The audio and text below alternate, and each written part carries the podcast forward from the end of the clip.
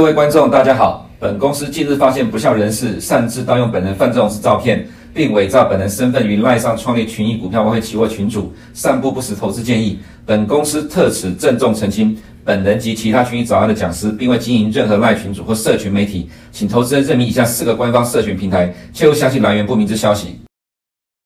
欢迎收看群益早安，今天是二月十号，礼拜五周末了哈，来看一下今天的焦点。今天第一个焦点是行情好到令人难以相信，开始自己吓自己。怎么说呢？呃，今天早上收盘之后，呃，我们看了市场上的解读了哈，感觉上呃这种感呃这种气氛似乎有一点点浮现了哈，所以这是我们今天第一个要探讨的焦点。第二个是呢，殖利率倒挂创了四十年来最深，经济衰退，股市是否必定大跌？呃，殖利率倒挂呢，是今天早上我看到 Bloomberg 跟媒体普遍呃对于今天凌晨的美股下跌所做的结论。那其实不管是呃台湾、大陆、香港的媒体，其实只要是在股市的大部分新闻都是来自 Bloomberg 的哈。所以呃原则上我们看的当然也是 Bloomberg 消息新闻，只是说我们不会照单全收。今天下跌是不是因为殖利率倒挂的因素了哈？但是呢，既然今天几乎所有的解读都指指向殖利率倒挂造成今天的。美股下跌，当然这也是我们等一下要呃探讨的部分。说实在，其实今天的呃这个内容啊，原则上其实跟昨天有点类似。昨天我们第一个焦点提到说众说纷纭，到底下跌原因是什么？但是今天其实如果真的要讲的话，这个跟昨天一模一样情况，众说纷纭啊，只是说今天。看起来比较一致的是说，呃，这个可能是大家所认同的一个情况。但是原则上来讲，我个人认为今天有出现了一个新的不呃新的呃小小的变数，小小的征兆，我个人觉得需要去留意了哈。这只是说呃比较呃在近期这三四个月来讲比较少出现这种状况，但刚出现而已，所以只能说需要去留意。那这并不需要在短期之内紧张。那当然，今天的下跌主要还是来自于 Google 的连续第二天的重挫的影响哦。所以，呃，这我个人认为还是单一的因素所造成的结果。那整体来讲，还是先看一下今天到底是呃市场怎么开始自己吓自己了哈。那，先看一下今天几个呃重点的哈。呃，第一个，欧股创新高之际，引发了短线获利的压力了哈。这个其实才是真正今天凌晨美股从上涨下跌呃变成下跌的原因。呃，第一个引发点是在这里，所以我们先打个问号。原因是因为在昨天晚上。呃，英国再创历史新高，Stock 五十，欧洲银行股指数，还有呃呃德国的 DAX，还有呢呃意大利全部都创了波段的新高。那么在昨天下午三点钟有一个呃数据公布，就是德国的 CPI 低于市场的预期，所以德国股市一开盘就大涨，啊，快速的急拉涨超一个 percent，把美股期货在欧洲时段拉开的涨幅，这是昨天下午欧洲股市大涨的关键，也就是说有 CPI 的利多。那么这个利多呢，呃，使得欧股再创新高之际，我个人也觉得引发了短线的调节的压力啊，因为毕竟涨了很多了。这一这是第一个部分。第二个呢是压住联邦基金利率六 percent 的交易持续受到瞩目。我看到的是说，除了二月七号、二月八号之外，其实昨天晚上压住六 percent 的交易正在持续的进行当中，所以市场上关注到了这个部分。那也因为呃有这样的部分呃这样的情况呢，导致了。十年跟两年期的殖利率倒挂创了四十年来最深。我记得去年底的时候吧，呃，当时我看的比较没有那么悲观，我有提出这样的看法，不悲观，那就有人来，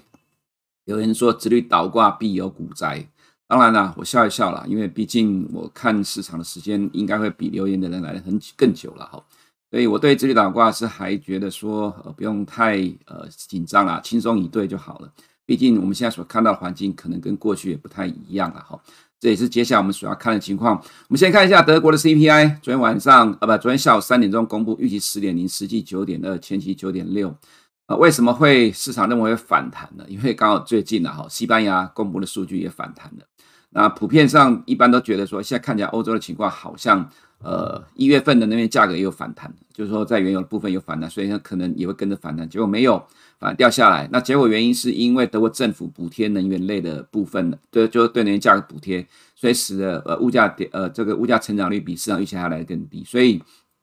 这个数据带动了昨天下午欧洲开盘之后全面的喷出大涨。哦，这其实是很很重要的关键，表示呃，目前为止，从去年第四季以来的这一波的行情，这个惯性是还没有改变的啦。不过，在盘中也出现了这样的情况了，这大概在下午呃六点多左右的时间，欧洲股市来到盘中的最高点之后，一直到呃晚上美股开盘之前，我们看到这是德国股市的走势，在六点半左右创了高点之后，开始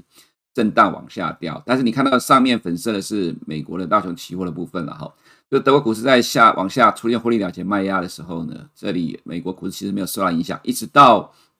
呃晚上快接近收盘之前，美国股市才被这样一个走势拉下来。所以我刚才讲，其实今天的呃这个主题呃今天的内容，其实应该要沿用昨天的焦点，众说纷纭哈，只是。呃，毕竟呢，我每天总是要变一点不一样的花样，让你想要来看我们的节目到底内容在讲什么东西了。我实际上今天我们所看到的，除了这个部分之外了哈，行情好到令人难以置信，是我们在 Bloomberg 上面所看到美国人在解释今天下盘呃下跌的原因之一。这也是等一下我们跟你讲的部分。但是先提到说，其实我看到的是这个新的征兆。但是呢，这个征兆原则上来讲，我个人会认为是了哈，创波段新高之后的短线获利了结卖压。到收盘，德国股市还是涨了，当然美国是下跌的了哈。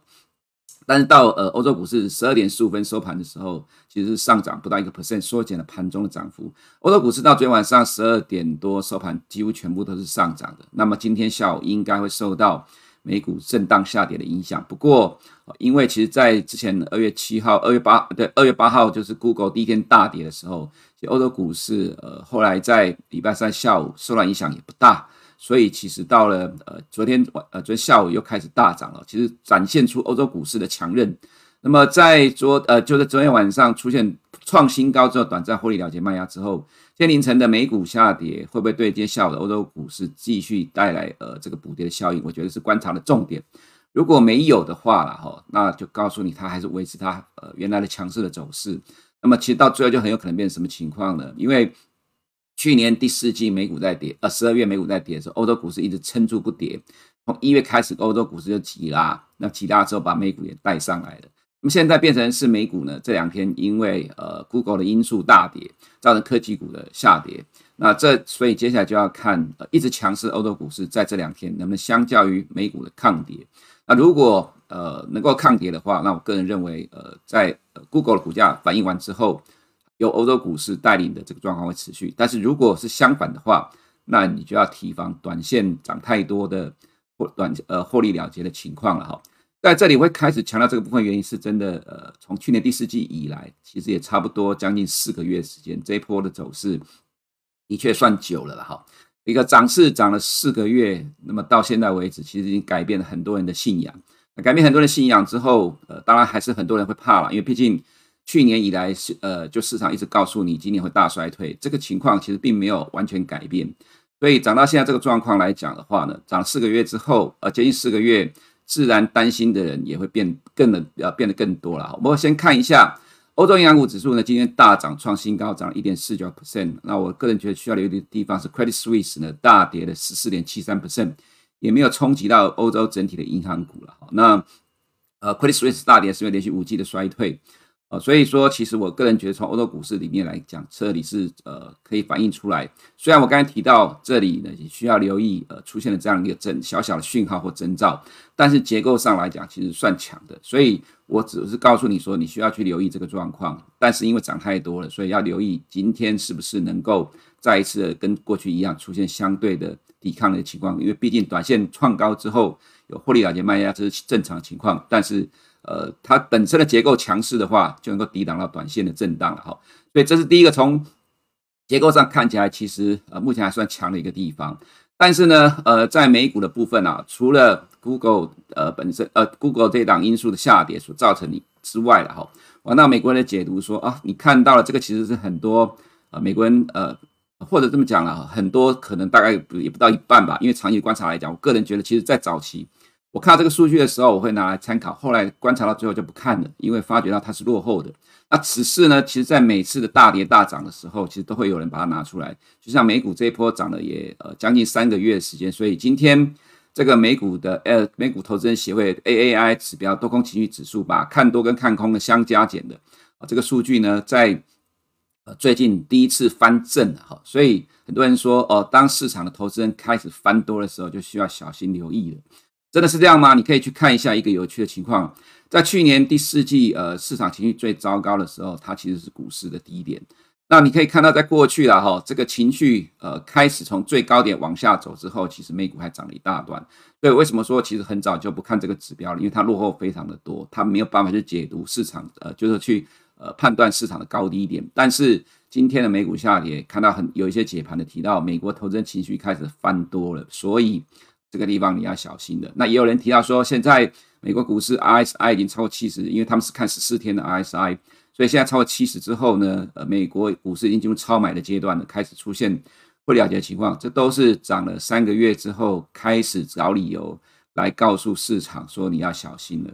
不过我刚才提到说，其实这一波领涨全球股市的是欧洲股市，但是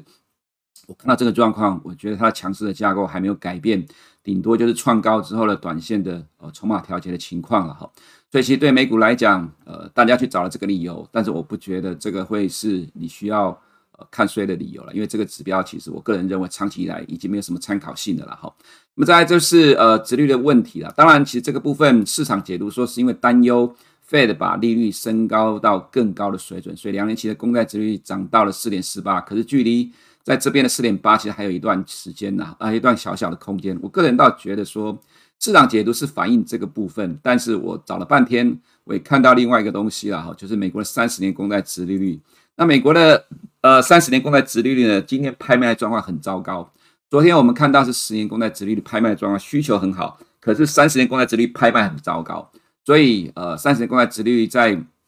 呃拍卖结果出来之后，殖利率大涨，呃涨了一点五一个 percent，当然相对的也把。呃，十年公债殖利率带动上涨，涨了一点三三 percent。当然，相对的也会把呃这个两年公债殖率带上来。所以，其实今天的债券殖利率的变动，原则上来讲，我个人还是把它归呃归因于哈，就是市场的需求供给。也就说，今天债券拍卖结果就跟昨天十年公债殖利率呃十年公债拍卖结果是一样的情况。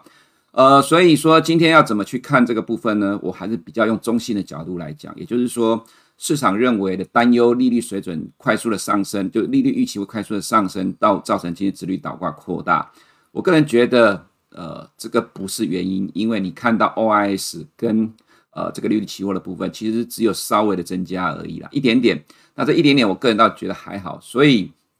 今天，呃，因为呃两年债殖利率涨的幅度大。呃，涨呃就两呃两年跟十年公债殖率涨的幅度都大，那使得今天的十年公债殖利率倒挂的程度了哈，就是呃来到了呃这个八十二点八二五，这是四十年来最大。那当然我之前节目中就提过说了哈，其实殖率倒挂的这个深度了哈，不是说跌得越深啊，这个倒挂程度越深，经济衰退就会越恐怖，其实并不是这样的一个情况。它只是一个指标，在衡量说未来经济是不是可能会衰退。当然，历史上出现过直率倒挂的次数，大概十次里面九次会出现经济衰退，所以才会有人来呛下说，呃，股市必大跌。但其实历史呃历史上并不真的是一样这样的一个状况了哈。那么再来，呃，这个就是我们看到其他部分。当然，最主要今天早上看到 NVIDIA 收盘还是涨的啦哈。那么，所以我们要讲的就是说，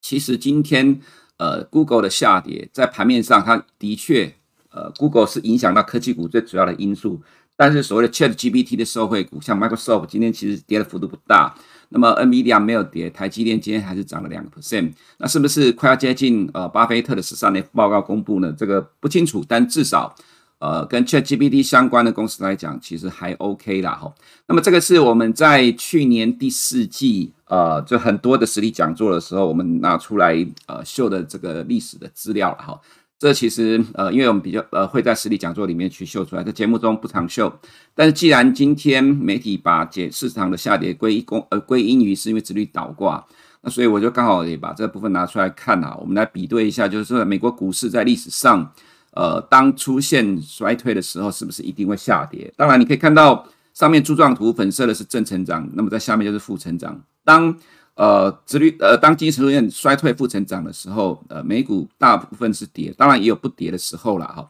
其他就是看有没有反映完当时候的预期。所以你可以看到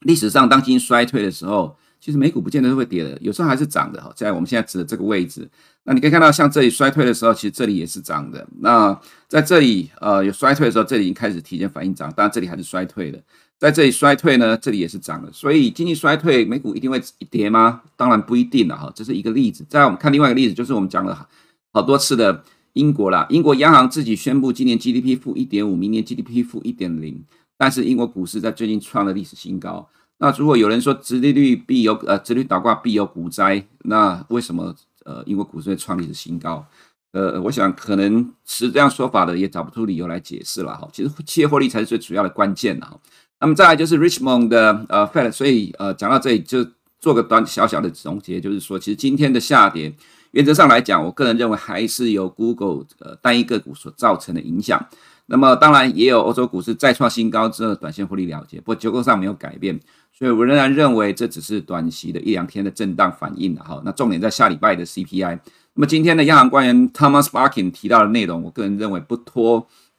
呃过去这段时间呃 Fed 的立场，也就是说呃维持利率维持蛮长一段时间，等到通膨下来为止。所以我也不认为说会是 Thomas Bar 呃 Thomas Barkin 今天影响到。美国金融市场，它是一个主要的关键的一个状况。那么，再来我们看到是市场对重点利率预估，这是利率期货了，五点三一对比这边五点三二，其实还没有过高了哈，所以这个其实反应的幅度并不大。OS 的部分有比昨天大概增加零点零一个 percent，其实幅度上都不大，呃，包括十二月跟一月都一样，所以其实在利率的预期来讲，没有什么太大的波动，所以这并不是殖利率大涨的因素了。我个人认为是。那这昨天有提到了，今天你可以看到很多媒体都在讲的。我昨天也提到了，呃，其实这个部分没有办法预测当月的价格，因为 CPI 会落后，CPI 里面的二手车价格会落后，所以要看是大概差不多是下个月之后或者是第二季吧，哈。那再来，这是刚才所提到的 Alphabet，其实才是影响连续两天美国科技股下跌以及造成整体市场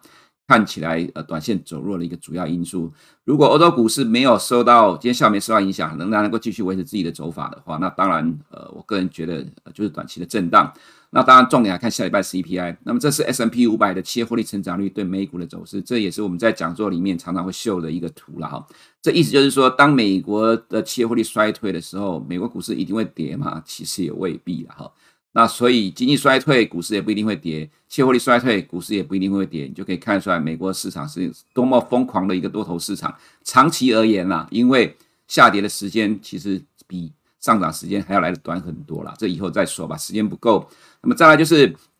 呃，本周的经济数据啦，好，今天晚上就是密歇根大学一年期、五到十年期的通膨预期，当然这也是很重要的情呃数据。这个是目前现在是呃 Fed 最关注的通膨指标，就是扣掉了住房的呃核心通膨，那这个大概占呃这个 P C 五十六个 percent。那这主要就是由薪资在推动的哈。不过其实 Fed 的这个主席鲍尔自己都说了，他认为现在薪资成长已经呃进入了一个可持续的阶段了。这可持续是指的说维持经济可持续运行，也就是说通膨大概会受到控制。那昨天我们也提到说，我们看到白宫经济团队也提到说，他们研发了一个新的指标，在关注鲍尔所讲的扣除住房以外的核心通膨的部分，呃，已经看到明显的下跌了。那么其实我个人在前呃在前几天看到一个消息，说现在美国白宫正在致力于呃从行政的角度去压制美国的医疗成本，所以可以看到未来美国的 PCE 也会快速的下滑。为什么压制医疗成本呢？因为 PCE 项目里面最大的就是医疗了哈，所以官方也在呃尽快的去要把美国的通膨降下来。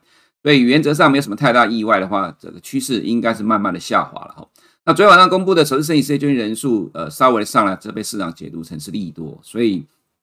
自然呃，对昨天晚上开盘之后的美股是有帮助的。只不过是因为欧洲股市拖下来，所以呢，就今天早上变成是功亏一篑。今天晚上的重点呢，在密歇根大学的消费者信心指数了哈。那短期一年呢有反弹，原因是因为美国汽油价格在一月反弹了，但这幅度不大，所以其实还好了哈。重点也是要看长期的部分。长期如果维持不变的话，我个人觉得其实就对市场是比较中性正面的哈。因为重点就是下礼拜的 CPI 哈，那么这个预期的数据核心从昨天的五点五，今天早上看到变成五点四了哈。当然五点四我觉得是市场比较喜欢的，毕竟差距零点二跟零点三，当然差距零点三是大家觉得比较喜欢的结果，代表呃核心通膨也真的明显在下降了哈。原则上下礼拜这个数据只要符合市场预期，我个人觉得对市场都是正面的，因为毕竟你看到欧洲。的 CPI 有好几个国家，其实在一月份数据是反弹的。那么如果照这样来比对的话，美国的 CPI 持续下滑，当然就会代表美国的通膨正在进入一个下滑趋势当中，自然对市场是比较有利的。所以我会说，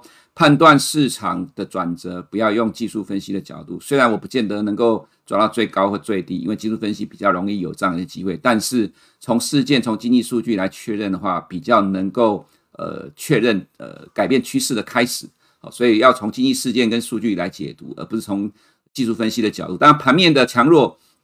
是一个参考，就像我们刚才前面所提到的，呃，德国反而是在最去年第四季以来少见的开始变成领跌美股了。当然，这是比较少见的情况。在在创新高之后出现还可以接受，但如果接下来一直不断频繁的出现的话，你就要小心了哈。那么再来就是呃其他的数据，呃呃这个焦点的部分了哈。这部分仍然维持不变的哈，还是维持原来看法，所以就不再多做解释了。那么其他的话呢，呃，我们可以看到美元这边是小幅的震荡，也刚好跟我昨天所讲一样，五十天均线这里可能会开始震荡了哈。那么欧元的话，在五十天均线也是有呃支撑在做短期的震荡。那么在呃其他市场的部分，这是 MCI 全球指数昨天涨了零点六七 percent，就是欧洲股市的大涨。那欧洲天然气呢，近期持续的呈现疲弱的走势。那么在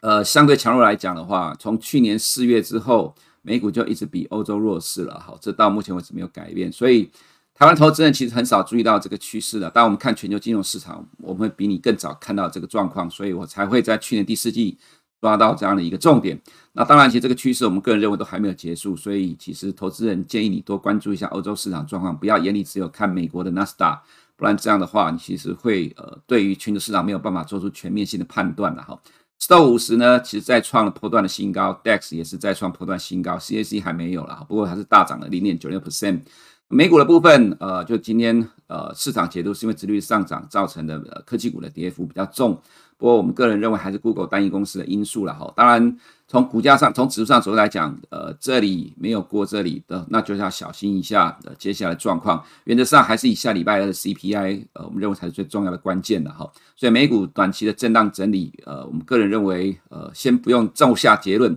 等下礼拜二再说。那么再来就亚洲市场的动态的部分，呃，坦白讲，昨天我看了半天，找不到什么太多明确特殊的理由，在昨天。外资突然一天的大买超一百二十一亿人民币，带动了 A 五十的上涨。那么 A 这个也当然了，哈让呃这个港股也涨了。呃，早上我看呃就是说呃搜呃搜寻了整全整呃整个市场的新闻来看了哈，有一个理由说终于找到了 A 股上涨理由，就是传出来说呃在即将公布的数据里面，一月新增人民币放款会超过五兆人民币。那么市场预期现在是在四点二兆左右了哈。我要讲的东西就是找找不到理由就找这个来解释吧，比较接近，但是我个人认为应该也不是。坦白讲也没有什么明确的原因呢、啊，毕竟，呃，要有一个新的利多刺激，更何况是在近期美中关系紧张的情况之下，其实没有什么新的利多，但是外资却突然单日一天大买超一百二十一亿了。这个情况当然是在过去一个月里面，只有在这个密集波段买超的时候才出现，而且它是呃正在反映呃美元呃那时候一个下跌趋势的。但是今天美元其实也没有什么大跌了哈，所以我要讲的这个呃很有可能是呃怎么说呢？就这一段时间以来长期的惯性，呃就是说也就是认为这个趋势没有改变的买盘，在短期跌升之后逢低进场卡位了哈。那这个状况是不是会造成今天亚洲市场相较美股抗跌？我觉得值得留意。因为在去年第四季跟今年一月初的时候，其实就有这种情况，美股在跌，但是亚洲市场抗跌。那原因是因为市场资金在转进这个市场，那呃外资回流新市场这个趋势本来就还没有结束了，所以突然的昨天外资一天大买 A 股，呃就很有可能今天的亚洲市场会呃跟今天美股比较起来会相对的抗跌了哈。再就台股的部分，没有基本面，台股当然完全都跟着美股在走，这是我们长期一直所讲的。其实你现在如果看台股的。呃，很多基本面的报，呃，就研究报告了，不管是讲基，呃基这个基本面分析的或市场的大师，都会跟你讲说，现在周末行情已经差不多了，春游行情已经差不多了，本益比很高了，怎么样？怎么样讲了一堆。但是如果欧洲股市没有转为下跌，美国股市没有连续的下跌，坦白讲，我个人也不觉得这一波的外资的买超会就就此在呃就此结束，开始转为卖超了，毕竟。呃，这个就是所谓的 top down 的 trade。这个 top down 呢，不是指的是说总体经济面，而是看全球市场的涨，呃，或者是说，呃，它是一个 momentum trade。这也就是说，看欧洲股市在涨，美股就跟着涨，美股涨，台股就跟着涨。但是你要看基本面的数据的话，你要参加法说，大概基本上都没有什么乐观的啦。所以你看基本面的营收，看年增率，看月增率，你要看呃法说，大概都没有好消息。可是它就是能涨，原因是国际股市都在涨。所以当国际股市没有出现明显的转折往下的情况之前呢，其实台股还不会到那个阶段的哈。所以在这里，其实对于操作者来讲，当然难度很高，因为你没有抓到这个行情的，你反而去放空的，你自然很难在这个地方做出明确的呃决策要怎么做，你会进退两难。因为大做多也不是，做空也不是，因为做多已经涨了一段时间了。但是其实对于你从去年第四季以来就感受到市场脉动了，当然就是气定神闲，等待市场转变再说。所以其实还是建议投资人呐，不管你有没有，不管是不是长期收看这个节目，如果你有感受到这个节目对你有产生正面帮助的，自然你就应该要多持续的关注这个节目能够带给你的正面的效果，进而呢可以分享给更多的人，让更多人能够得到呃这个正面的救赎呢，不要再当股市的小白，在过去两年呃被辛苦的杀来杀去了啊。其实有这样一个正确的对市场认知，自然能够对你。带来很大的一个正面的帮助。以上是我们今天群益早安内容，我们下周见。如果你不想错过最新市场动态，记得开启小铃铛并按下订阅。此外，我们在脸书、YouTube 以及 Podcast 都有丰富的影片内容，千万不要错过。每日全球财经事件深度解说，尽在群益与您分享。